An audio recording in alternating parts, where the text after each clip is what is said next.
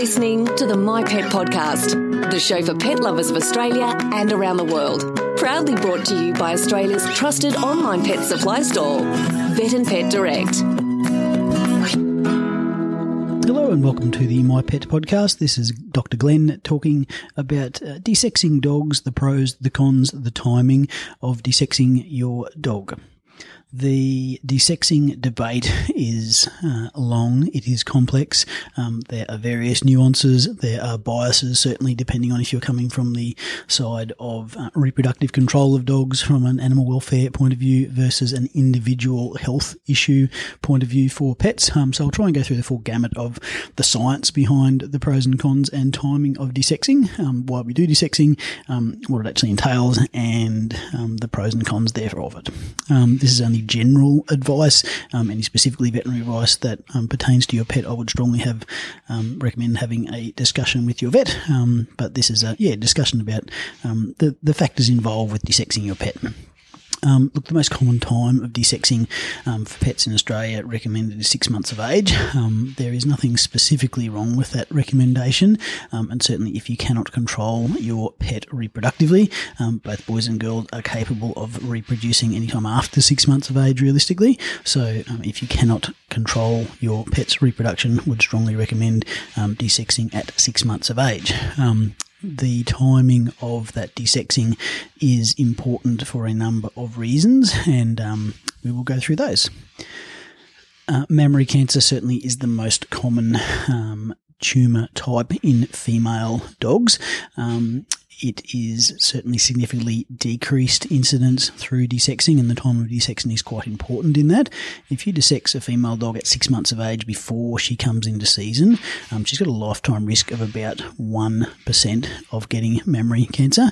Um, that increases to an 8% chance if they have their first season um, and increases further to a 26% chance of developing mammary cancer um, during a lifetime if they have two or more seasons the more seasons they have, um, the more hormones are involved, and I think that rate probably sneaks up a little bit relatively with each season that they have.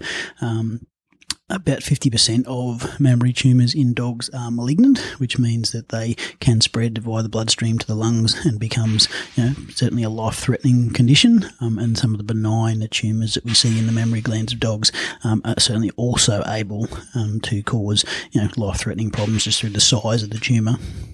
So, um, desexing is a good way to prevent uh, mammary cancers, most certainly.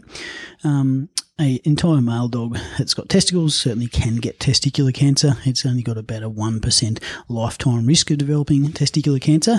So it's relatively low risk on the scheme of things, but certainly removing the testicles stops that as a problem. Uh, cryptorchid dogs, so dogs with non-descended testicles that are held somewhere other than in the scrotum, um, have got a significantly higher risk of testicular cancer. And the standard recommendation for those pets with retained testicles is desex at six months of age when it becomes obvious that that testicle is not going to appear on the scene um, and stop that potential for later on in life. So that is a big incidence there. Um, prostate cancer, uh, it seems a little bit counterintuitive and, and, can be a little bit counterintuitive to the um, general uh, rhetoric that's been um, put out about um, desexing male dogs, but um, entire male dogs have got a lower incidence of prostate cancer than desexed male dogs. It's not by much. It's it's a it's not a very common cancer at all. Um, non-desex male dogs get about a zero point zero one percent chance of testicular cancer. That rises to zero point zero five percent chance of testicular cancer across a lifetime. Um, so it's yeah half of one percent of dogs get um, prostate cancer if they're desexed. Um, that is you know, still a very low overall incidence, but desexing does increase that risk somewhat. Um, reproductive disorders um, are probably one of the main problems that we see with non desexed female and male dogs. Um, pyometra is a reasonably common problem in non-desexed female dogs that um, aren't desexed um, into sexual maturity. There is about a 25% incidence of pyometra by 10 years of age in non-desexed female dogs. Um, so a quarter of dogs that get to 10 years um, will have had or have got a pyometra happening. Um, pyometra is a nasty uterine infection, so the uterus has usually abnormal amounts of mucus in there usually because of polycystic ovarian disease, which becomes more common the more seasons that these um, female dogs have. And when they come in season, the cervix dilates a little bit, part of the normal reproductive process, and a few bacteria get into um, the uterus and becomes infected from there. It's certainly a potentially fatal condition, um, and there's been many pets that have died of pyometra. Um, and if they succumb to pyometra, um, it's usually a surgical condition, so surgical uh, cure for the condition. There are medical managements now that you can do, but they're medical management that um, treats the condition for the moment, but the condition will return again unless that pet is desexed, most likely. So um, it is certainly a, a, large consideration as far as the um, desexing or not desexing debate. And any time um, when they've come into season, they can um, get pyometra, and the older they are, the more likely they are to get it. I have seen pets um, at you know 9, 10, 11 um, months of age. Unfortunately, after their first season, they're unlucky, but that but they can get a pyometra any time during their life um, when they're entire and still coming into season. So um, desexing certainly stops that from happening. Um, and desexing was with males and females. I mean, males, we're primarily talking about uh, castration, so that's taking out the um, testicles, which removes um, both their sexual capability um, for reproduction and also their testosterone, so their, their normal secondary sexual characteristics. I mean, you can um, do vasectomies, and vasectomies um, stop the reproductive potential and maintain testicular function. Um, and in females, I mean, you can do a um, ovary sparing um, spay where you remove the uterus, um, but the ovaries remain intact, um, and that means that they can't get a pyometra because they haven't got a uterus to become infected anymore. But hormonally, everything still keeps carrying on and um, doesn't change uh, any of the other incidences as far as increased or decreased um, mechanisms of um, hormones, as in um, still prone to get mammary cancer, still prone to get the things that entire female dogs get but they just haven't got a uterus. So it also means that the hormones are intact, um, and the things that um, female hormones seem to be a positive for are also left intact as well, which we will get into. Um, uh, benign prostatic hyperplasia is certainly a problem in entire male dogs. Um, by 70, sorry, by six years of age, um, about 75% of entire male dogs have got a degree of benign prostatic hyperplasia. This is where the prostate tissue enlarges and becomes uh, more irregular and um, doesn't function normally over time under the direct influence of testosterone. So this means that the prostate does enlarge. Um, the urethra, which is the little tube that takes wee from the bladder to the outside, um, goes straight through the prostate. So you can sometimes start to get uh, increased signs of difficulty in urinating or uncomfortable urination, uh, more prone to ascending urinary tract infections, um, and a prostate that's benignly enlarged is certainly more prone to uh, prostatic abscesses. Um, and prostatic abscesses can be quite nasty and, and sometimes are treated medically and sometimes um, need surgical intervention, which can be pretty nasty. Um, prostatic hyperplasia is a rever- reversible condition, so uh, unless you get nasty secondary infection on top that causes physical damage, um, you can stop prostate enlargement uh, from hyperplasia by by desexing, basically. So you can remove um, the source of testosterone, and um, all those things go away. And that's again, um, castration is usually surgically surgical. There is now um, an option for a, a, chemical castration or a, a hormonal castration where you give them a little implant, um, and this is both male and female dogs, that uh, stops them producing um, a secondary sex hormone. So essentially, it is the same as desexing, um, and we do use it occasionally, mostly only for pets that are um, too old to be um, deemed suitable for um, a surgical procedure for you know age reasons, which is pretty uncommon, um, and a few pets that have um, congenital heart conditions from the start, and rather than desexing them and putting them under anaesthetic when they're you know, six, seven, eight months of age with a significant heart condition, um, some uh, owners take the option of, of using that uh, injectable form of, of desexing, which needs to be repeated each six to 12 months, depending on which one you use. So, uh, look, that's an option, but essentially, the hormonal changes are the same whether you're removing the ovaries or stopping the ovaries or the testicles from, from working properly.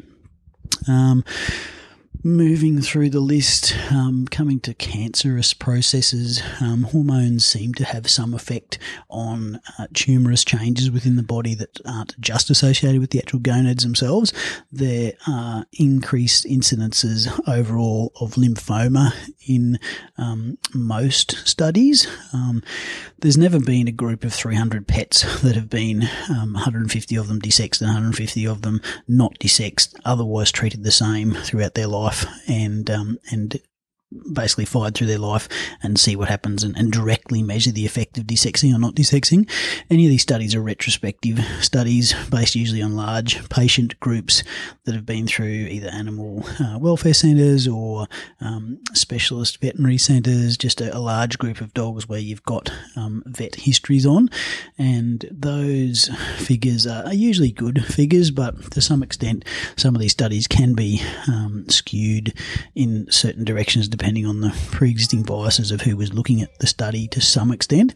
Um, I am not a statistician, um, but there's certainly some people um, in the veterinary industry um, have called into question some of the um, outcomes of some of the retrospective studies just because there's been some um, a little bit of uh, picking of subjects and picking of um, results that don't necessarily correspond to the overall population. So taking studies with a little bit of grain of salt that are retrospective studies, but it's the only thing we've got to go by on a scientific basis.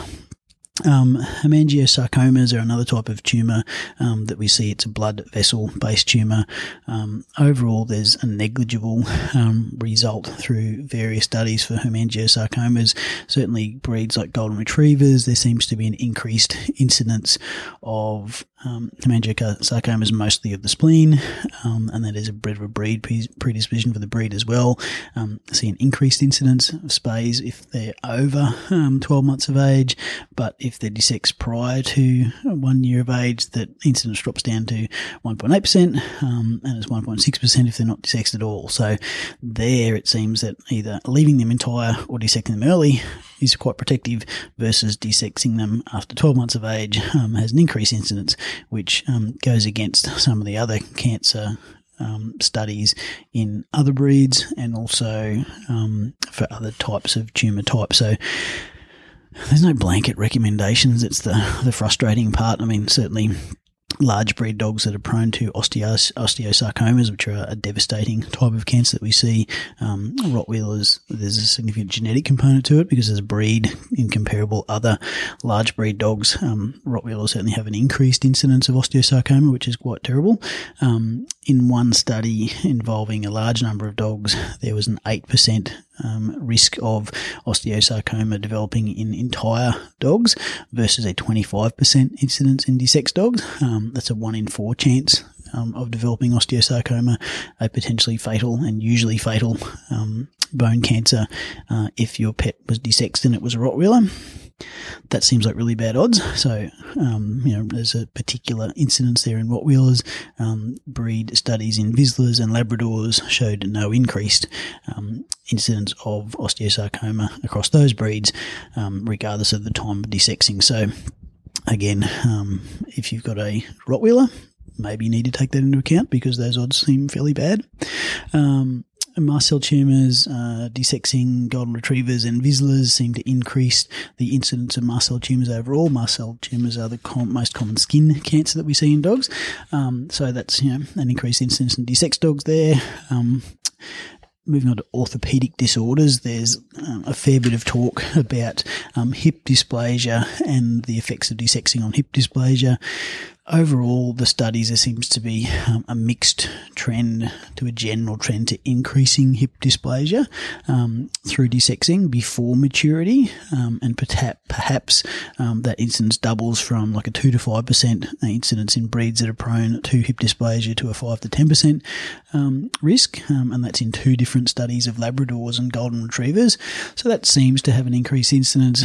some uh, people who've studied those studies aren't convinced that the increase in body weight overall, which is certainly a potential problem with desexing dogs, um, hasn't been completely adjusted for as part of that um, part of that study. So definitely pets that are desexed tend to gain weight easier, um, and that's a, factor as far as if you desex your pet, it probably needs 10 to 15% less food to maintain the same body weight because it hasn't got um, any sex hormones anymore that tend to increase metabolic rates and, and slightly increase lean muscle mass.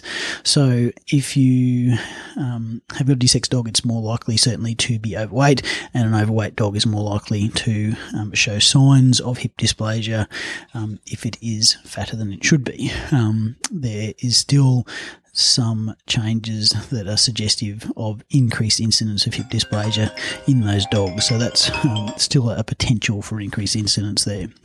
Uh, cruciate ligament, um, the cruciate ligament incidence um, in the general population of dogs is less than 2%, so 1.8%, and the overall dog population increasing to 2.4 to 3.6% in desexed females um, and in, in similar breeds. So effectively, you know, there, that is a, an increase and it's nearly a double the increase. It's still a, you know, a small um, general population incidence becoming a slightly larger general population influence. Um, if you've got a breed that is prone to cruciate ligament troubles like Amstaffs and German Shepherds, Poodles, Mastiffs, Labradors, um, Golden Retrievers, certainly um, it's something to take into consideration, um, as is the increase in body weight um, is probably the most significant factor in those. Um, there are uh, the scientific um, reasons for potentially why desexing at different ages can change bone structures. There is a mechanism by which um, uh, sex hormones actually fuse growth plates earlier. So when a dog um, is desexed before it reaches the end of its growth phase at the end of puberty, um, the growth plates actually keep growing for longer. So the bones do get a little bit longer. And there's a theory that the um, tibial crest right at the, the top of the shin bone where the stifle, which is the knee joint that's affected by cruciate ligament damage, um, it does change some of the angles in there there's still um, the jury's still out on that, and there's there's still um, studies that point in both directions. There, the most important thing is certainly if you have a medium to large breed dog um, and you're considering leaving them entire um, until the end of puberty. Again, males, I've got no troubles with that. Um, females, um, it depends on the relative incidence of you know, mammary tumors versus the cruciate side of things. So there's a trade off in both directions there. Um, obesity is certainly a big problem um, right across the board for dogs. Um, obesity is a preventable disease through feeding less food. Um, a desexed male or female dog is certainly more likely to become overweight because their metabolism is slowed somewhat. Um, and there's been studies to suggest that um, desexed female dogs, um, for even having the same amount of food, their appetite is, is increased as well, which doesn't make it any easier to feed them that bit less. Um, and diabetes seems to be um, a increased problem in di- with desexed male and female dogs, probably because of their increased levels of obesity. So, um, again, the amount that you feed a desexed or non-desexed dog um, is the most important factor. Um, hypothyroidism, um, hypothyroidism is quite an uncommon problem with dogs, um, but it does seem to be increased by uh, desexing uh, by about 30%, going from a 0.2% risk to a 0.3% risk. So, relatively, the increased risk is quite low, um, but it's still yeah it's still a factor. Um, there's a theory behind that that um, think gonadotrophin releasing hormones that um, are trying to stimulate um, hormone production um, to the testicles or to the gonads um, aren't uh, haven't got anywhere to go, haven't got anywhere to work properly, and the um, the pineal gland is affected by that, and, and that feeds back on the um, on the thyroid.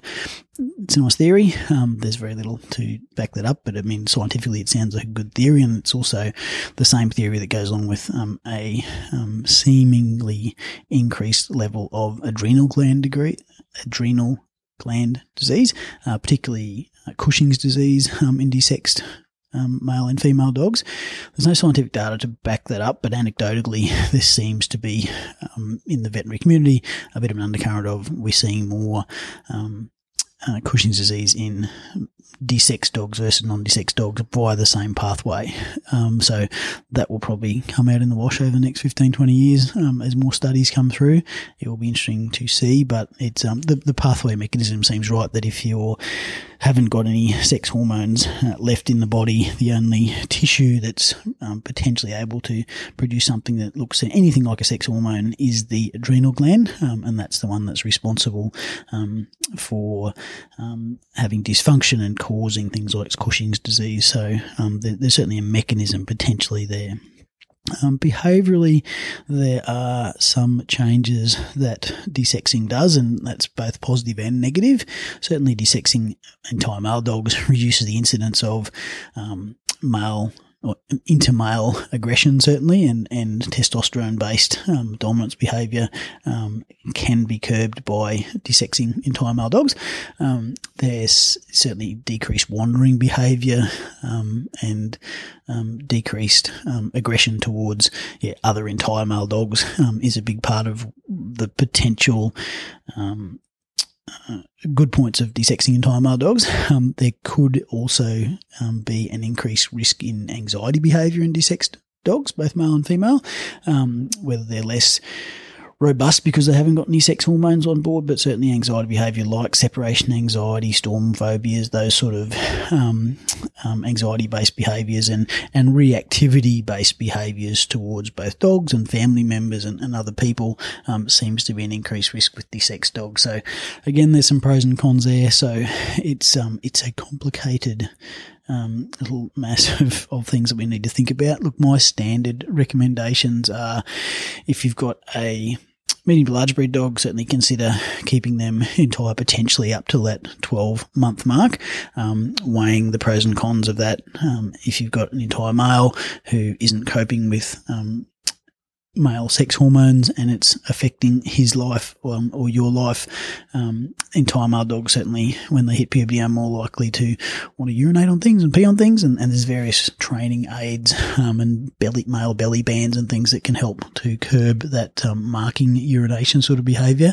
But it's all these things that we need to take into account when thinking about you know, desexing versus not desexing. But um, if you're keeping a male dog entire, certainly um, from four or five years of age, I strongly recommend you know, at least six monthly checkups um, to maintain its um, prostate health. So you need to know if that prostate is enlarging, and if it is, um, likely do something about it, including desexing. Um, if you've got a female dog that um, you have got a medium to large breed dog that you're concerned about um, conformational changes around the stifle, um, or hip dysplasia, etc., if you can control them for their first season and not get them pregnant in their first season, um, go through to their first um, season okay and get them to 12 months of age, there's probably limited benefit to keeping them entire after 12 months of age when in the relative risk of that mammary cancer um, increase and also the pyometra side of things. Um, but again, if you're um, keeping a female dog entire past 12 months of age, um, regular vet checks, regular palpations of those mammary tissues to make sure that if they do develop mammary cancer, you're onto it early um, and you can do surgically something about it. So a number of things to consider. There's no blanket rules there, but it's probably a little bit more nuanced than the old um, desex at six months across the board. Rightio. Thanks, guys.